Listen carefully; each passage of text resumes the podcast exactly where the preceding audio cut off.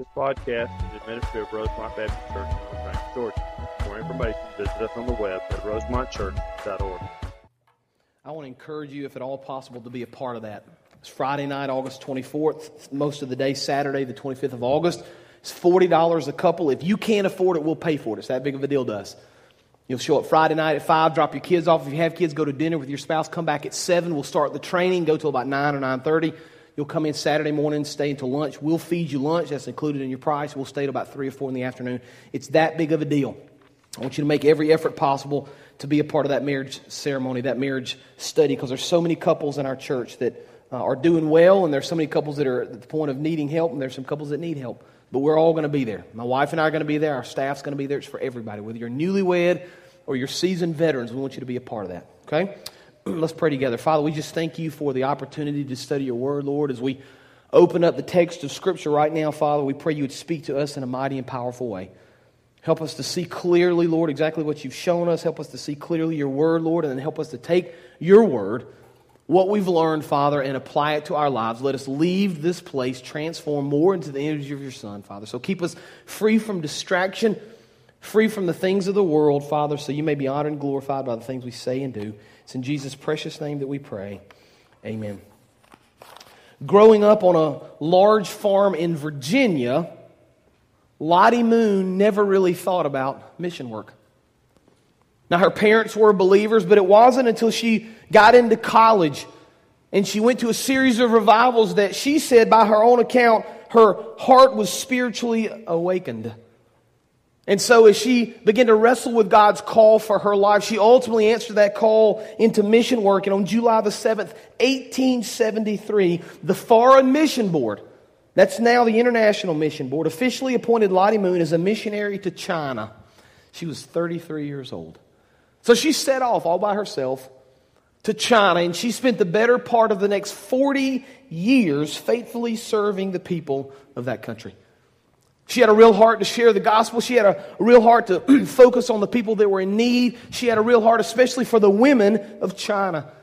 And so she poured herself into their lives. She poured herself into their families, into the training them and teaching them and sharing Christ with them. In 1883, she wrote to the Foreign Mission Board proposing that the week before Christmas be set aside for an offering to missions. That first offering collected in 1888 was $3,315. It was enough to send three missionaries to China. That became the Lottie Moon Christmas offering. We still give to that offering even today. In 1912, famine struck the area of China and, and war was there.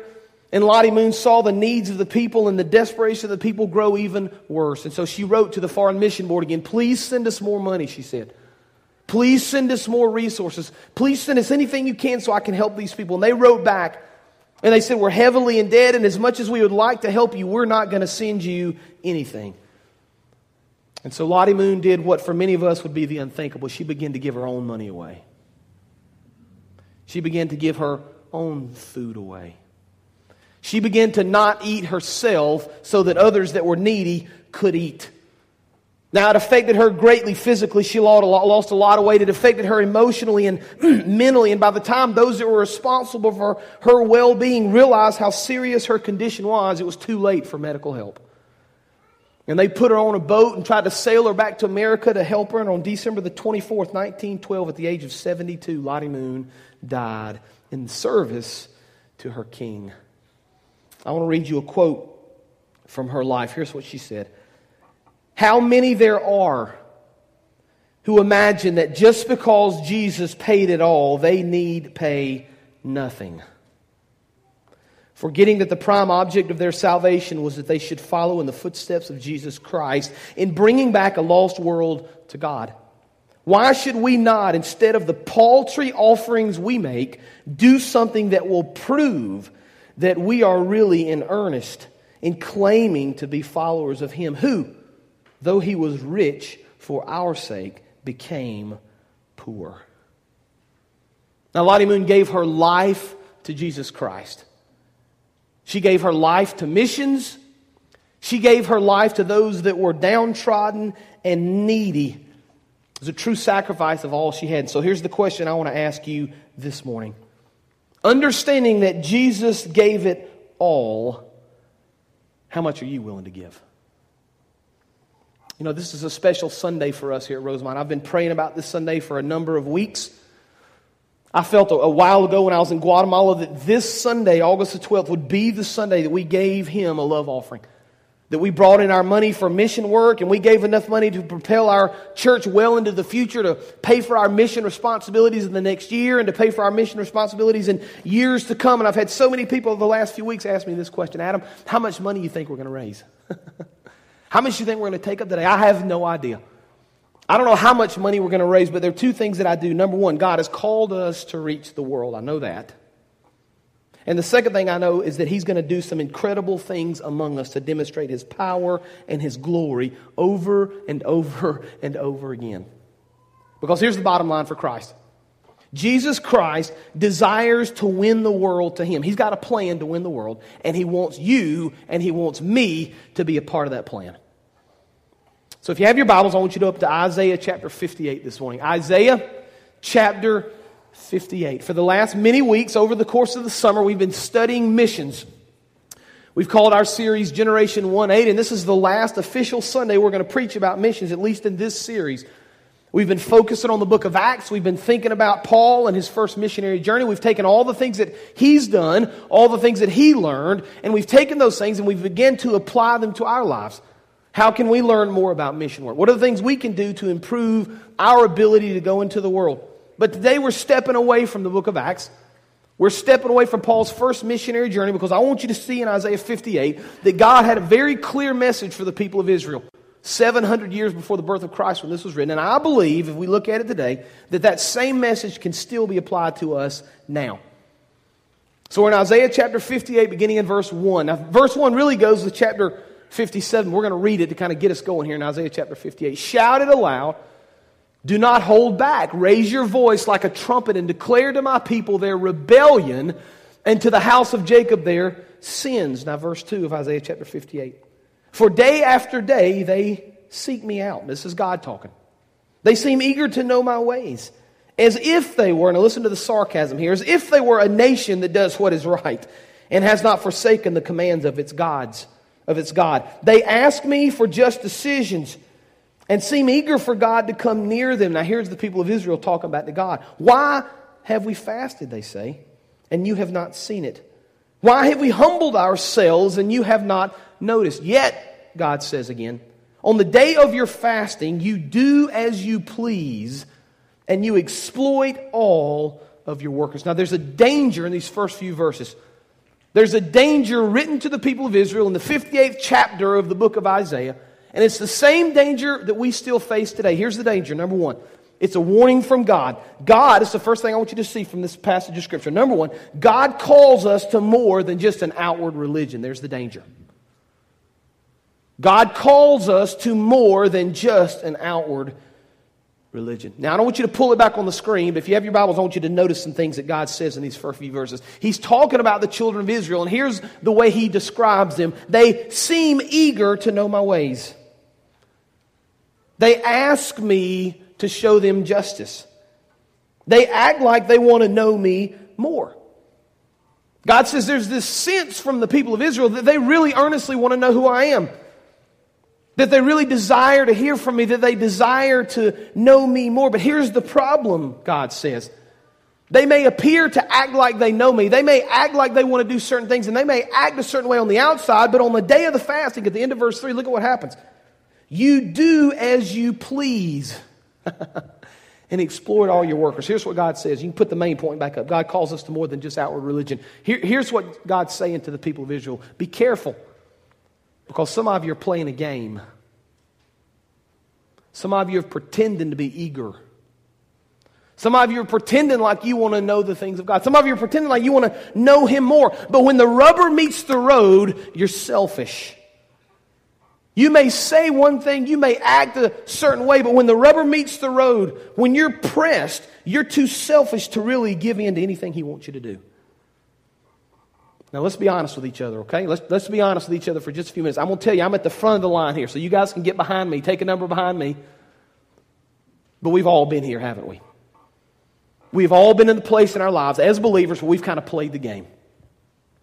We've played the game because we think somebody else is watching. We've played the game because maybe our spouse wants us to play it.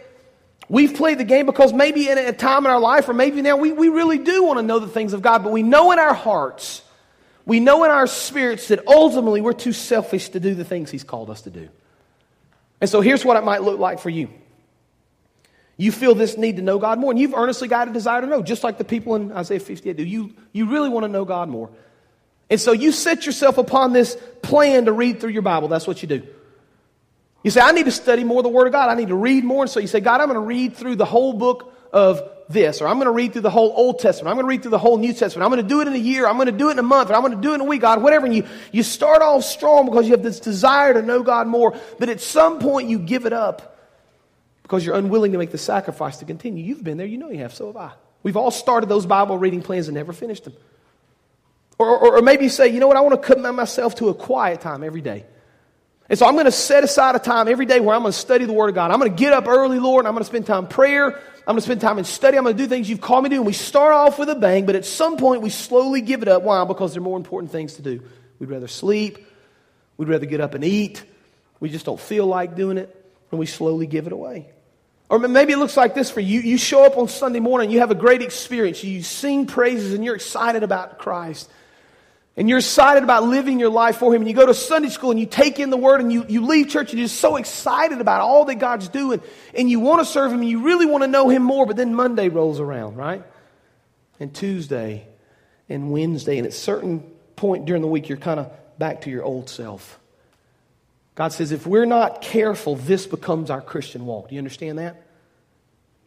If we're not careful, we fall into this trap of really being eager and really doing certain things and really showing the world that we care, but in our hearts we're selfish. God says the danger is that you fall into this trap. Now, we're selfish by nature. We all know that. Tedd Tripp, if you've ever read Tedd Tripp, Tedd Tripp is a Christian writer. You need to read something Tedd Tripp wrote, written. I don't, I don't care what it is, he's just that good. Anything he's written is worth you reading. But he did a, a study that we've done in this church. It's called Shepherding a Child's Heart. And it's a parenting guide. We've taught that class several times here at our church. It's just a very biblical, very godly model of what a parent ought to look like. But Tedd Tripp tells this really funny story about selfishness. He said, I've been married to my wife all these years, and he tells, I don't know how many years, 30, 40 years. He said, This is the woman I've committed my life to. I've given my heart to her. I've given her my life. We've gone through thick and thin together. And, and this is the person I'm committed to forever, he says. But he says, We'll be sitting on the couch at night watching a movie, and I'll get up to go fix us some ice cream. And and I'll fix two bowls of ice cream. I'm walking back into the living room of the, the woman I've given my life to, and he said, I'm weighing the bowls to see which one's got more ice cream. he said, We're just selfish by nature, right?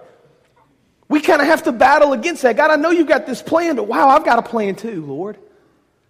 And I do kind of desire to do what you want to do, but you know, I'm just, I'm kind of selfish.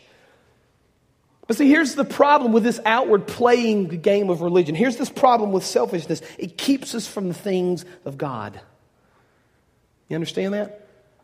God said, You act like you want to do certain things. You, you appear as if you're eager. You want to hear from me, and yet on the inside, you do as you please. Now, what's God's reaction to this, you may say? Great, okay, so God knows the game's up, kind of, right? He knows that I'm playing this game. He knows maybe I'm selfish. So, what does this mean for me? How does God respond to this? Well, look at verse 4. Look at what he says. He set the tone for the kind of playing of the game, right? And doing the things we want to do, but at the same time being selfish. Look at what he says in verse 4. Your fasting ends in quarreling and strife. You know why we quarrel with each other? You know why we quarrel with each other? Because we're selfish. Why do we argue? Because I want my way and you want your way, and we don't see eye to eye, and so we argue. He says it ends with quarreling and strife and in striking each other with wicked fists. Now, watch this, this is important. He says, You cannot fast as you do today. In other words, you can't be selfish. You can't play this game and be selfish. You can't fast as you do today and expect your voice to be heard on high. you understand that? God says, You're playing a game, children of Israel. You're playing a game where you act like you want to do a certain thing, where you act like you care. Maybe sometimes you are really earnest and you really are eager, but in your heart, you're selfish. If you continue to do that, look at what he says. It's right there in the scripture.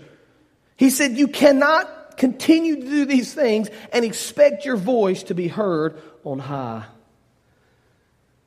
God says, if you're going to continue to play this game and be selfish, don't expect to hear from me. If you're going to continue to do the things that you want to do, don't expect me to bless them. Don't expect to walk in church on Sunday morning and act one way and then go into the world and act another and for me to bless everything you're doing. I'm reminded of the passage of Scripture in Matthew chapter 23 where Christ is speaking to the Pharisees and to the religious teachers, and he says this in verse 27 of Matthew 23 Woe to you. Now, whenever he says that, bad things are coming. Woe to you, Christ says, teachers of the law and Pharisees, you hypocrites. You're like whitewashed tombs, which look beautiful on the outside, but on the inside, you're full of dead men's bones and everything unclean. In the same way, on the outside, you appear to people as righteous, but on the inside, you are full of hypocrisy and wickedness. Isaiah 29 13 echoes these sentiments. The Lord says, These people come near to me with their mouth, and they honor me with their lips, but their hearts are far from me. Their worship of me is made up only of rules taught by men. God says, I don't just want your actions. I don't want you to appear to do anything. He says, I want your hearts. But here's the problem we live in in our world. Here's the society we live in. You see if you fit into this model somewhere. We live in a society that's extremely busy, right? So I have conversations with people during the week. How's your week? Whew, busy. Well, I did this and this and this and blah, blah, blah. I, I kind of, as a joke, sometimes want to say to people, you know, I don't, I don't have anything to do myself. I just sit around all week and twiddle my thumbs. I can't imagine what it must be like to be busy. I want to say that, just see their reaction. That's not the world we live in, is it? I mean, we get up early, our feet hit the floor, and we run, run, run, run, run until we get home at night and go to bed and we sleep and we get up and we do it all again the next morning. That's the world we live in. Be still and know that I'm God. That's not realistic. You know why? Because we're never still. But see, here, here's the problem as we begin to think through this lifestyle that we've boxed ourselves into. We've bought into this lie that the busier we are, the more success we'll have. The more things we can put on our calendar, then the more important we are.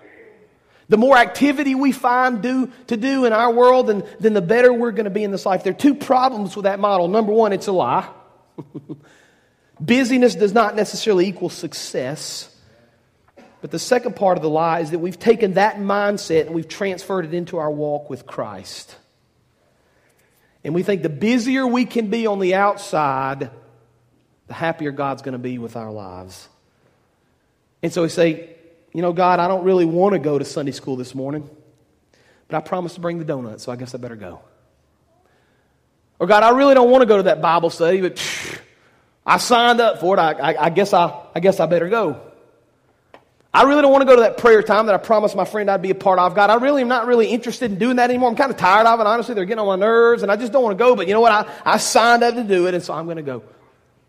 Now, now, don't misunderstand what I'm saying. Those things are important, and there is a place for those things. And God wants you to be involved in studying His Word and prayer. But here's the problem if we're not careful, those things become just like another activity to us. It's just something we check off the box. So I went to work this morning, checked that off. I met with this client, made this deal, paid this bill, did this, went to Bible study, went to bed. That's it. just part of our to do list. And it's just something else we cram into our schedule. And we become so busy that we forget God really wants our hearts.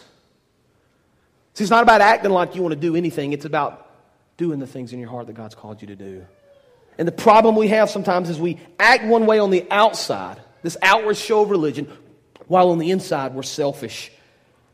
Now, here's the problem we face in our church oftentimes. We become so busy with the things of church. Now, hear what I'm saying here. Church is important. But we become so busy with the things of church that we rarely have time to step outside the doors of the church to really reach the lost. Well, I don't have time to share Christ. You know, I got to be Sunday morning, Sunday night, Wednesday night, Tuesday Bible study, Thursday morning prayer group, right? And, and again, those things are important. But if they're just things you're checking off a list, we've missed the point of what Christ is teaching. It's not about our activity, it's about our hearts. One writer said this He said, Sunday morning classes, Sunday worship, small groups, prayer groups, midweek classes, ladies' breakfast, all of these things cloud up our lives and keep us from engaging the non Christian or actually serving the needy. Now, I'll make a promise to you. I'll, I'll, make a promise. I hadn't done this in any of the services, but I'll make it to you. I'll give you permission to miss anything we schedule here at Rosemont Baptist Church if you're honestly going into the world and sharing Christ. I'll give you, you got an out. You don't show up next Sunday morning if you're witnessing for Christ. That's fine because that's what God's called us to do. But we, we, we schedule so many things and put so many things on top of other things, and we just fit it in our schedule that we're missing, I think, sometimes the heart of God. We're playing religion. You understand that? We've got this outward show of what we're doing, and in our hearts, we're being selfish. You say, great. Okay, so God's kind of laid this foundation to be careful, not to play this game, not to be outwardly religious while on the inside we're being selfish. What's the remedy? Well, look at verse 6. Isaiah chapter 58, verse 6. God says this. He said, Don't do it this way in verses 1 through 5. And now he says in verse 6, Is not this the kind of fasting I have chosen? He's about to give it to us. God says, Here's what I'd rather you do to loose the chains of injustice and untie the cords of the yoke, to set the oppressed free and break every yoke. Now, by the way, that's a spiritual and a physical understanding right there. Set people free from oppression. Verse 7. Is it not to share your food with the hungry and to provide the poor wanderer with shelter? When you see the naked, to clothe them and not to turn away from your own flesh and blood. Verse 8 Then he says, Your light will break forth like the dawn. Your healing will quickly appear, then your righteousness will go before you, and the glory of the Lord will be your rear guard. Then, in verse 9, you will call, and the Lord will answer. You will cry for help, and he will say, Here I am. If you do away with the yoke of oppression, with the pointing of the finger and the malicious talk, look at verse 10. Verse 10 is kind of a summary of this chapter. If you spend yourself, if you spend yourself in behalf of the hungry and satisfy the needs of the oppressed, then your light will rise in the darkness and your night will become like the noonday. See, God calls us to more than just an outward religion, but number two, God calls us to spend ourselves for the poor and needy. You see that? God says, it's not really about playing a game with me, it's about your heart. And I don't want you to say one thing and do another. I don't want you to act a certain way and have selfishness in your heart. I want you, instead of playing that game, to spend yourself for the poor and the needy. I love that phrase, spend yourself. God says, You want to hear from me? You want to be a part of my will? You give everything for me. You spend yourself for those that have never heard. You spend yourself for those that are oppressed. You spend yourself for those that are in need. I had the opportunity when I was in college to, to uh, do some summer work between semesters at Knauf Fiberglass. This man right down here, Matt, and I were partners. His dad got us the job. It was between semesters, and we were making good money, man, like $10 an hour, you know, so we were rich. So I'd show up to the, to the fiberglass place every day and it's hot in there. There's no air conditioning. And you probably know this, but rubbing large amounts of fiberglass against bare skin is not a good thing. You knew that, right? Right? You knew that? Don't ever do it. So we were long pants, right? Long sleeves, gloves. Why? Because we didn't want the fiberglass to touch us because it itches. And so we're working all these hours. And here was our job, right? The two temps were on the bottom of the totem pole. We show up and our supervisor every day, we loved him. You know how you love your supervisor when you're a temp, right? He gave us, it seemed like, the same job every day. Here's the problem. In this plant, they make all this fiberglass, lots and lots of fiberglass. But when they run it through their processes, sometimes it doesn't come out like it's supposed to. There's whatever mistake along the line. And so when it rolls off, they examine it. If it meets all the criteria, they ship it off to the customer. If it doesn't, they've just got to scrap it. They got to throw it away. So our job was to take all this scrap and feed it on this conveyor belt that would kind of grind it up and they'd put it in this truck and take it wherever they took it. So we stand by this conveyor belt all day. We'd show up in the, the. Our joke was the supervisor would say, You're going to feed scrap all day. That's what he told us. Great, we're so excited about feeding scrap again. So we stand there and they got these big trucks, you know, that, that squeeze it together. And so they, they drive on, they, boom, they drop these big loads of fiberglass. And Matt and I are just picking it up. It's getting all over our skin. And we're putting it on this thing and it just takes it up and chops it up. Well, I'd get home at night and as you can imagine, I'm just itching like crazy. And there's this debate among the guys that work there. Is it cold water that helps the itch or hot water? Remember, so I take a cold shower and then immediately a hot shower. Nothing seemed to help. I'm itching and I'm hot and I'm sweaty. All summer I work. That's probably the hardest physically I've ever worked. But see, when I finished every day, when I finished at the end of that year, I had spent myself. You understand that, right? I'd literally given everything I had physically. I couldn't have worked anymore that day. I had to rest. You understand what spending yourself is like. You've worked those kind of jobs. Maybe you're working that kind of job now. But here's the question we need to ask ourselves. Here's the question in light of this Isaiah 58 passage. I'm going to ask you a difficult question. I'm going to step on your toes, but here's the question we have to ask ourselves. When was the last time you gave something that really cost you? Have you ever given something to someone else to the point that it hurts? Have you ever spent yourself on someone else just because they had a need, knowing you'd never get anything in return? Most of us would honestly answer that question by saying, No, I've, I've never done that. And yet, God cautions us if you're just playing the game, you need to spend yourself. If you want to experience my love and my grace and my peace, you need to spend yourself on others. Now, I've tried all summer to give us missionary examples. I wanted to put missionaries before you. I wanted you to hear about missionaries and understand kind of who they were and what they had done and all they had accomplished. And I was reading some this week about people that had given everything for the service of others, and I came across Mother Teresa. Now, some of you are going, She's not Southern Baptist. Can you really use her as an example, Adam? Well, I'll tell you what, we'll debate her theology later, but right now, here's what I want to talk about. We can debate what she believed or what she said, but here's what we can't debate. She gave her life in service to others. That's what she did. And she praised God when she did it. So Mother Teresa moved into India, right? And she lived among the worst of the worst. For almost 50 years of her life, she ministered to the needy and to the outcast and to the oppressed. Every disease you can imagine, you put it on a sheet of paper, she ministered to those people. Every kind of illness you can imagine, she ministered to those kind of people. The areas in the world where we would walk by and literally not be able to look at again, she moved into those places.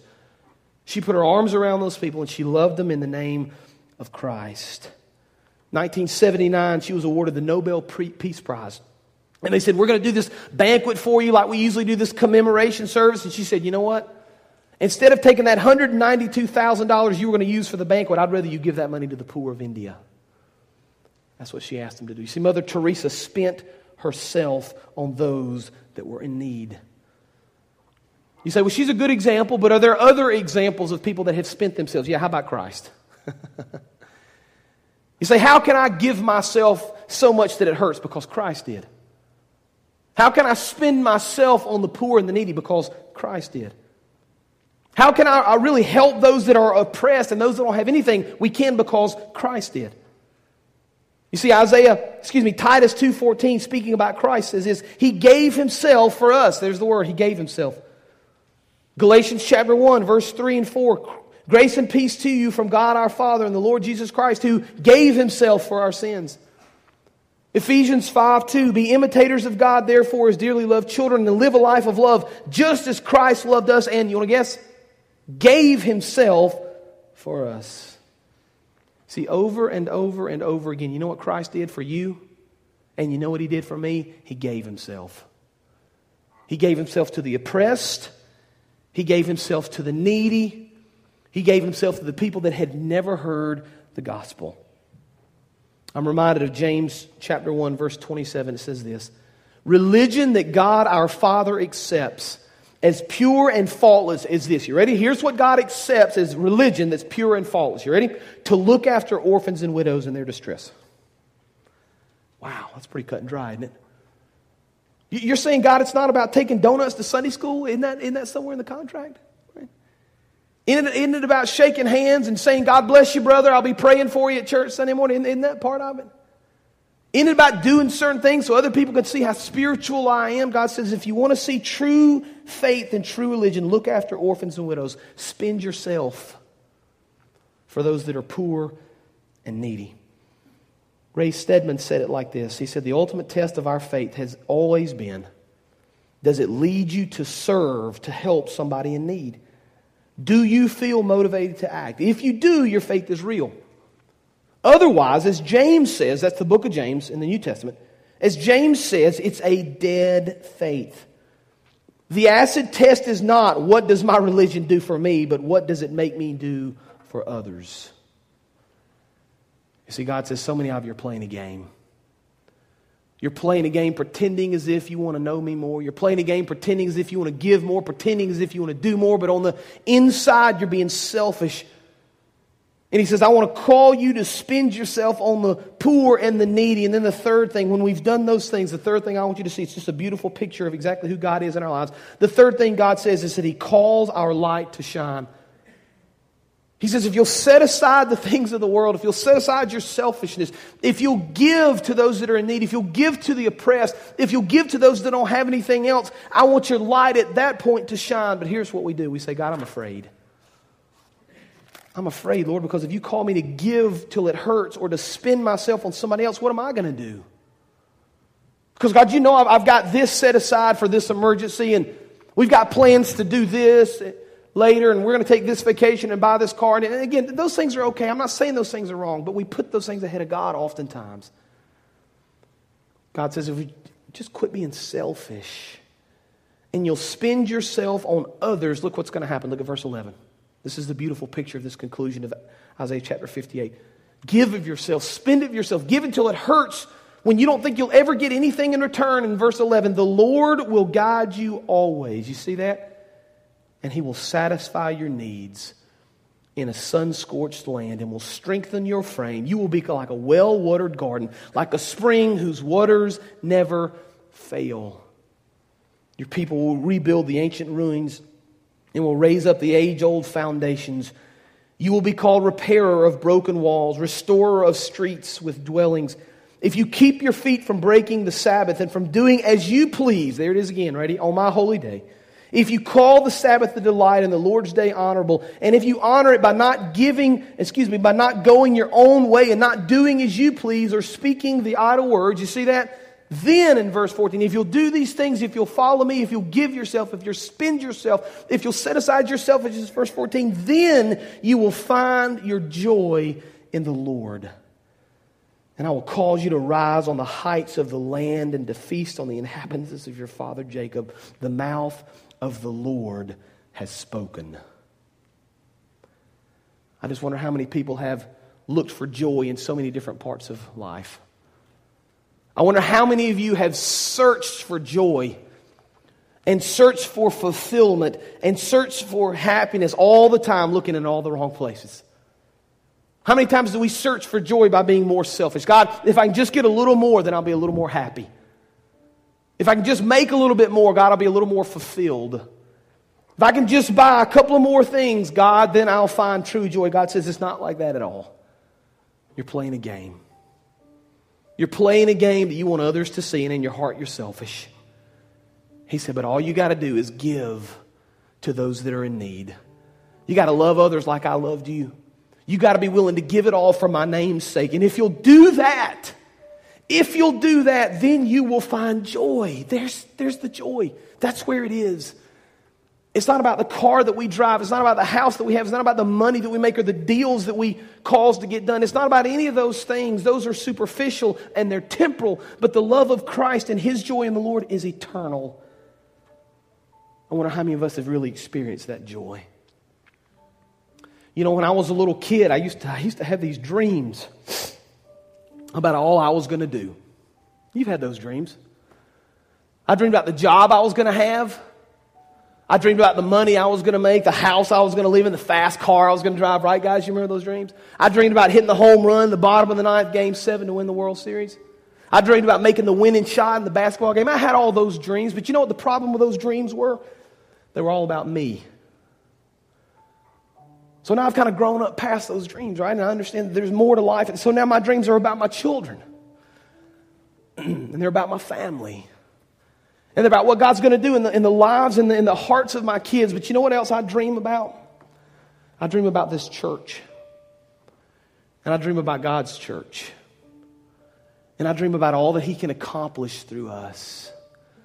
And I dream about the day when we're going to walk hand in hand together, unified marching into the darkness to proclaim his name into all the earth. I dream about a time when we're really going to seek him with all of our hearts and all of our souls and all of our minds and all of our strength. I dream about a day when we're going to love the things that he loves and we're truly going to hate the things that he hates. I dream about a day when we're going to worship him in spirit and in truth. I dream about all the things He's going to do through this church. And you know what? I desperately want to be a part of that. I want to be a part of God's church that's a force to be reckoned with.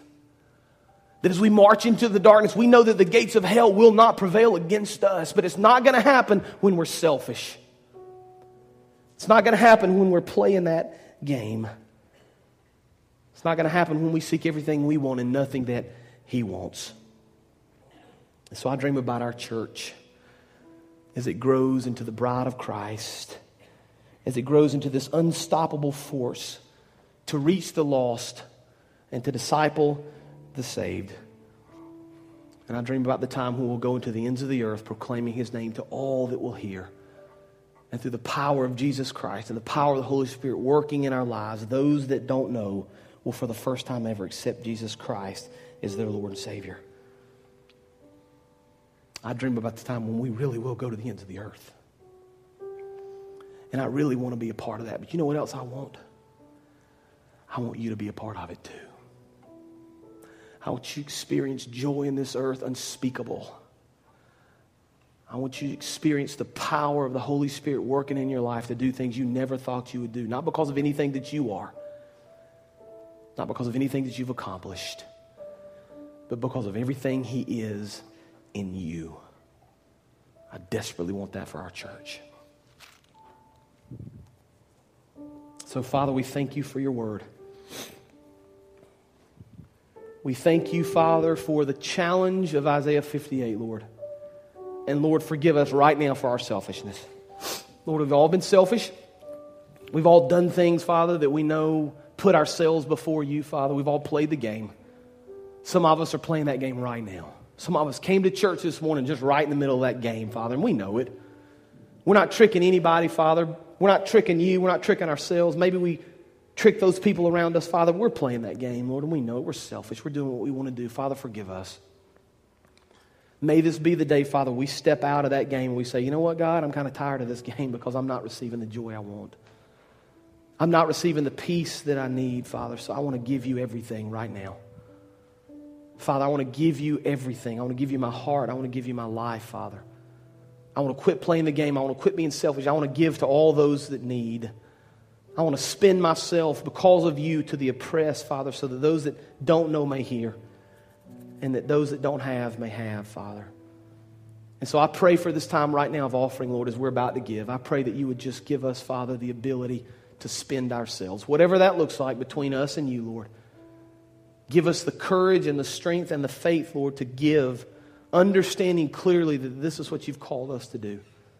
And then I pray, Lord, you take this money and you multiply it for your name's sake so that your name may be glorified in all the earth.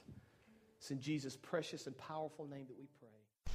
Thank you for joining us for this podcast. We invite you to visit our campus at 3794 Hamilton Road in LaGrange, Georgia, or visit us on the web at rosemontchurch.org. God bless.